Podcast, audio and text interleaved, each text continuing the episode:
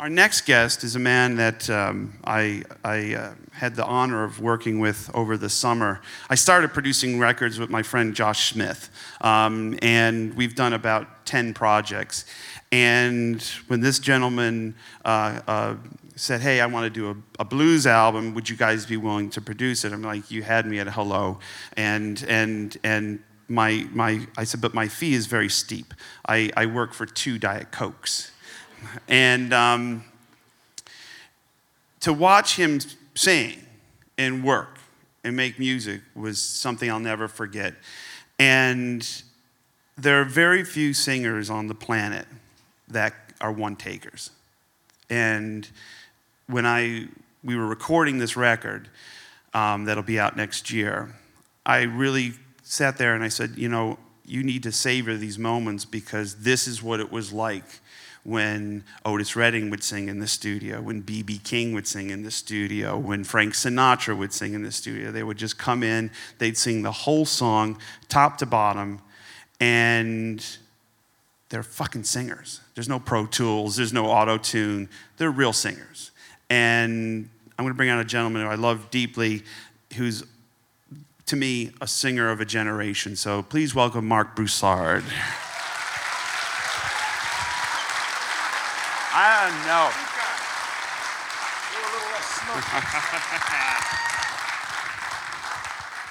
Thank you for doing this, Marc. By the way, great show last night. Thank you, sir. Had a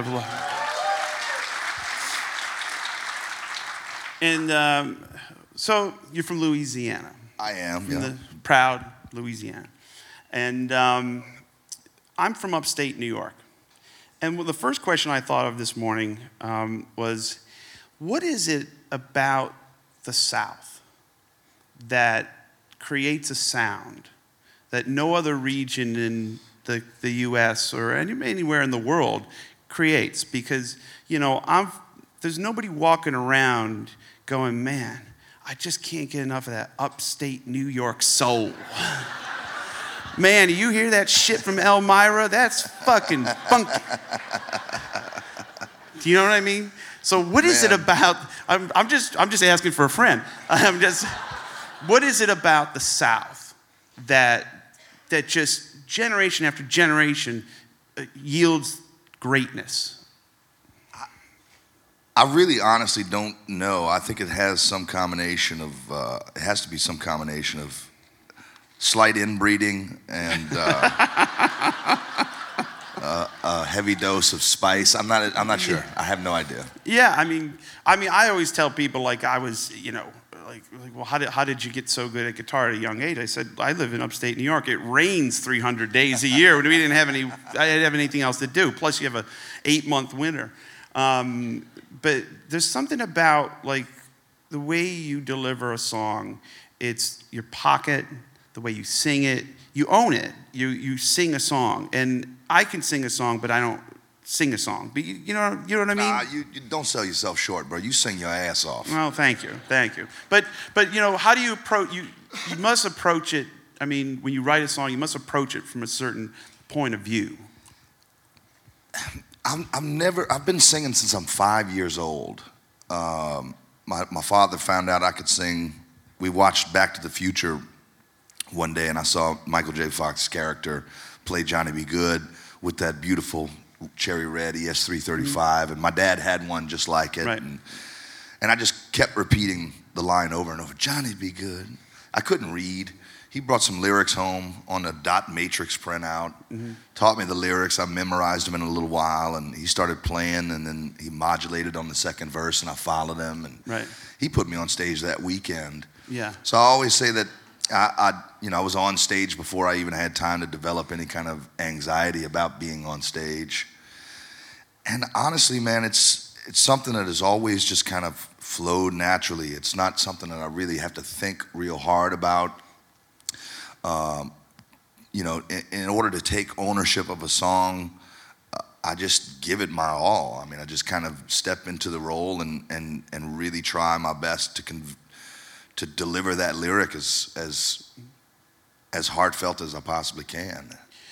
You know, were you were you formally trained as a, as, as a singer? Did you have to go to the la la la la la la? Did, I, I did a fair amount of, of, of choir work. Yes, Mm-hmm. I was in the, the, the show choir in high school. In fact, my wife, we met in high school, and, and she was at freshman orientation, and I was I had my my uh, sequins blue royal blue sequins vest with my white gloves on, doing my jazz hands, yeah. and uh, needless to say, she didn't think I was straight. She had no idea.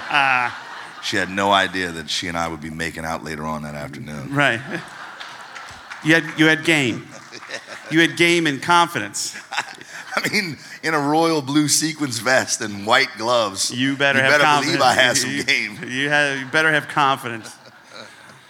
Um, a, a little side note, you know, about that scene in Back to the Future, because we all love that. You know, it was like Michael J. Fox kicks over the basement. So, because the show is called Live from Nerdville, here's here's one of the nerd facts.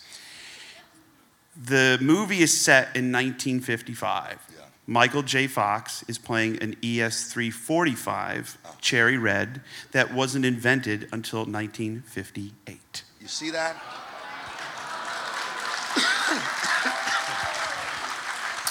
And my friend Norm from Norm's Rare Guitars, who rented the guitar to the movie production company, told him this inconvenient fact before he Come handed on. the guitar over, and they didn't They care. Didn't, they didn't care. No. So that's one of the biggest continuity screw ups of all time in movies, but probably one of the most influential scenes because it's like, oh my God, somebody's shredding on a guitar and singing, and it's like, it's, it's unbelievable. It, it was it was a hugely impactful moment for me, uh, and I think similarly so for my father. Um, he, he, I have two older brothers who hadn't at, at that point uh, or or this point hadn't shown any any affinity for for playing music, and so my dad was really excited when I came along and started singing, and he put like I said he put me to work immediately. He's, he's a legend in his own right as well.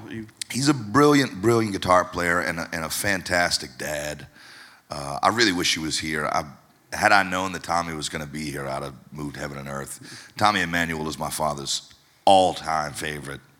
Uh, so to share the stage Yeah. on- on your show the other night with Tommy was a real dream for me, man. Yeah, he was in the he was in the the, the Boogie Kings. Yeah, so the Boogie Kings is sort of a revolving door of uh, players that had, had in a in a band since the '50s, and it, it's a dance hall band. You know, they they dress up in the tuxedos with the tails, and they're doing Blue Eyed Soul, Yeah. uh, and it was a real real treat for me because there was a, a a whole list of singers that would sing with that band that would absolutely blow the doors off anybody uh, it, it- most of the guys that you'd ever hear, you know, and these are guys that never really could pull their heads out of their butts long enough to, to actually go and do something outside of these dance hall weekend shows, you know, but uh, standing side stage, you know, I was my dad's roadie basically for, for a lot of that stuff. Yeah. And I got to stand side stage and watch these guys, and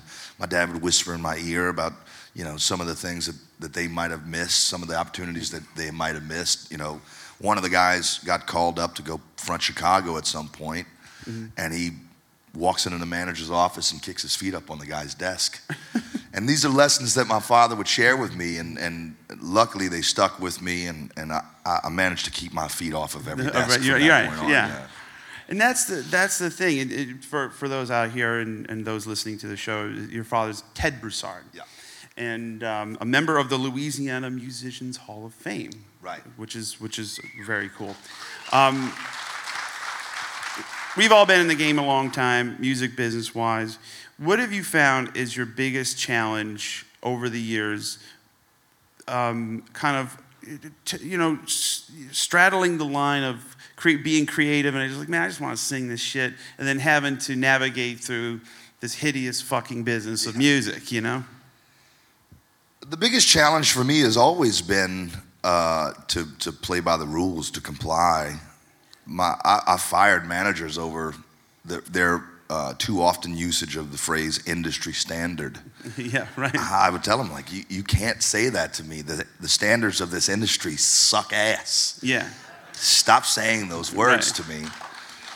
And uh, so I think ultimately the most difficult thing for me, um, like I said, has just been to, to, to stay in my lane and play by whatever rules that the industry wanted to set for me. And luckily, it's not been much of a hindrance. Right. You know? And yeah, I mean, if I had a nickel for every every executive who told me that you know you got to change your last name, got to sound more like this person, I was like, well, there's already that person. I'm, I'm I like you know, I'm not gonna you know they you know, you go to New York, you go to California, they're going to say no, and then we, we don't hear a single, we don't hear this, and, you know, and then if you got, I mean, like, you know, Rocksteady and Home, they, they, were, they were big hits, and then, then you have to follow it up, and it's like, then it's committee thinking, and yeah. it, it's just, it's just, it's set up for failure because of, of who makes the decisions, non musicians making decisions that are critical to a musician's career. Well, I think the biggest challenge in that stuff too is is the, the time. You know, you make an album and then they sit on it for like a year and a half or two years. By that point, I'm tired of those songs. I don't even want to play them anymore. Right, right. You know what I mean? I'm ready to go on to the next thing. Right. So being independent these last 11 years or so uh, has just allowed me to be a lot more creative and a lot more uh, prolific. Um, putting out putting out more music in the last 11 years than I did in you know in the first 10 for sure. Yeah. It's it's been a lot of fun, man. And you play you play by your own rules. I mean, like you used to be with the major label. It's like, well, you you can't make a record this year. We have to wait 36 months. I'm like, where in the where in the book does it say that? Well, you, you gotta, I, you know, they, they have to fit it in their promo window, right? I, I can't stack it up next to the big names on the label because yeah. they, they need priority. They need promo priority, and uh, just I didn't like playing those rules. I, I, knew my major label career was over before it even began, before yeah. my first solo album was even released, because they used to have these trade magazines. Remember R and R, Album Network. sure. You knew your your le- your pecking order and your your level of priority. At in my case with Sony Music, about how big the ad was. If you had a full page ad, you had the, support of the, of, of, the, of the executives, and, and, and you were going to be the next big thing at radio. My ad for A New Day yesterday was the size of a quarter, okay? it was a little square going, and some kid from upstate New York got a record deal. And, and, it was like I knew it was over, and we were dropped like five weeks later. You know, and, and then, I, I asked to be let go. Right. I, I, said, "Can you please let me off this label?" because I made a, I made a follow up. I made my sophomore effort after I put out a, a what was a decent freshman outing. And by that point, the label had changed uh, uh, executive structure, and the new executive just didn't like the record. And I said, "Let me off the label, please. Let me go." I have friends of mine that were blown away by that. Right. They were they were like, "You asked to be off the label? Uh, who does that?" And I said, I just needed to go to work, man. Yeah, yeah. You, know? you were on an island, right? I was on Island Def Jam at 20, and I really did. I signed a deal. Uh, I basically said, "Here's the gravy train. This is the one that runs all day and all night, and I've I've got a ticket to ride." Right. Uh, I thought that I was going to be. I was delusional to think that I was going to be bigger than Michael Jackson. I really did. I thought I would be the biggest star on planet Earth. And then a few years later, I saw Prince live, and I realized I was never going to be that good. yeah. Ever. That was the title of my first single for my Sony record was I Want to Be Bigger Than Michael Jackson. it didn't work. um, talk to me about um, uh, Save Our Souls. So when I went independent, I basically I, I, I had this revenue stream that I was attached to prior to going independent, these record revenues that I never saw mm-hmm. because of the calculus of how a record deal works. I just never saw this revenue stream. And so, thus, never relied on that revenue yeah. stream for my family's needs. And so, when, when I went independent, all of a sudden, this revenue stream is coming my way now. And I decided this music used to keep the lights on in office buildings in New York and Los Angeles. Now we should try to use this revenue to keep the lights on for folks that really need it. And so we made uh, an SOS Soul Covers album and raised some money for some homeless women and children, um, uh, an organization out of Atlanta called City of Refuge. and it worked like a charm. It was uh, that was the intention, and then all of a sudden, these wonderful unintended benefits poured out of that effort. Um, the the press loved the effort. Um, there, there, was just so much that came out of it that it was a no-brainer for me and my management team to continue doing it. And so we've now done three of these records, the fourth coming right. the next January, hopefully. Um, and it's a dream. I get to I get to a I get more time between original records while still having an album to release. B I get to sing some of the my favorite music right. of all time. Uh, and introduce a whole new generation of fans to some of the best music that's ever been made. It's, I don't know, man. I think that once I once we started doing the SOS stuff, I really found my purpose in this life, and and uh, we've managed to do some real, real good work. Yeah. And so, thank you for being being a oh, part of this effort, man. Man. You know, I mean, it's it's I, I, it's, it was funny because we did, did your, uh, we helped produce your record in uh, June, and you know under the under the, the, the you know SOS banner, and it, and it and it honestly being in the studio with you, it, it saved my soul. I'm like going, oh, this is it it it's because it's like when you're making music for the right reasons with the the right musicians. Sure the right songs for a great cause. It's like, how can you not just love, pinch yourself and go, you know, I'm a really lucky SOB, you know, to be. I felt that way the whole time we were there. Yeah. You know, Joe, Joe picked one of the greatest studios of all time to record at Sunset Sound. I had never been there. And, uh, you know, you're walking through this place and they got, they got platinum albums from everybody from Dan Fogelberg to Led Zeppelin to yeah. Prince to, uh, to be able to, to make music with you in that space was was a highlight for me, man. Yeah, it was a real was, dream. And it was, you know, it was great. It was just it was just for the right reasons, and and um, you know, I'm I'm excited for all all you guys to hear it because it's it's it's slamming. It's a slamming blues record. I can't wait for it to come. Yeah. Man. Yeah. So um, you have tour plans? Uh, tell the folks because it's going to be on radio. Tell the folks where you're touring this we're, fall. We're touring constantly. We're on what's called the Perma Tour. Mm-hmm. Uh, we basically do not get off the road at all for the next, I don't know, two years or something like wow. that. I'm coming right back to Europe next month.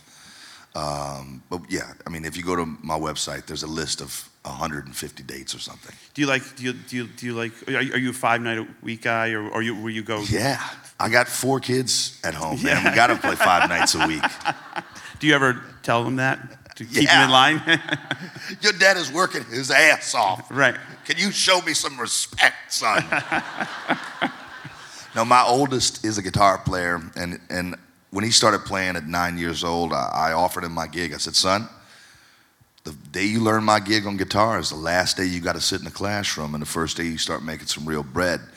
And he, he went upstairs and practiced my song home for about five minutes. That was the last he ever practiced any of my music.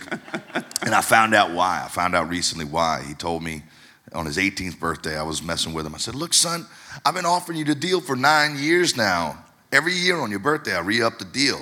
I get it. If you don't like my music, I get it. You know, you never take any of my advice about the music business. He says, Look, Dad, the reason I don't take your advice is because I want to make the big time, okay? Oh.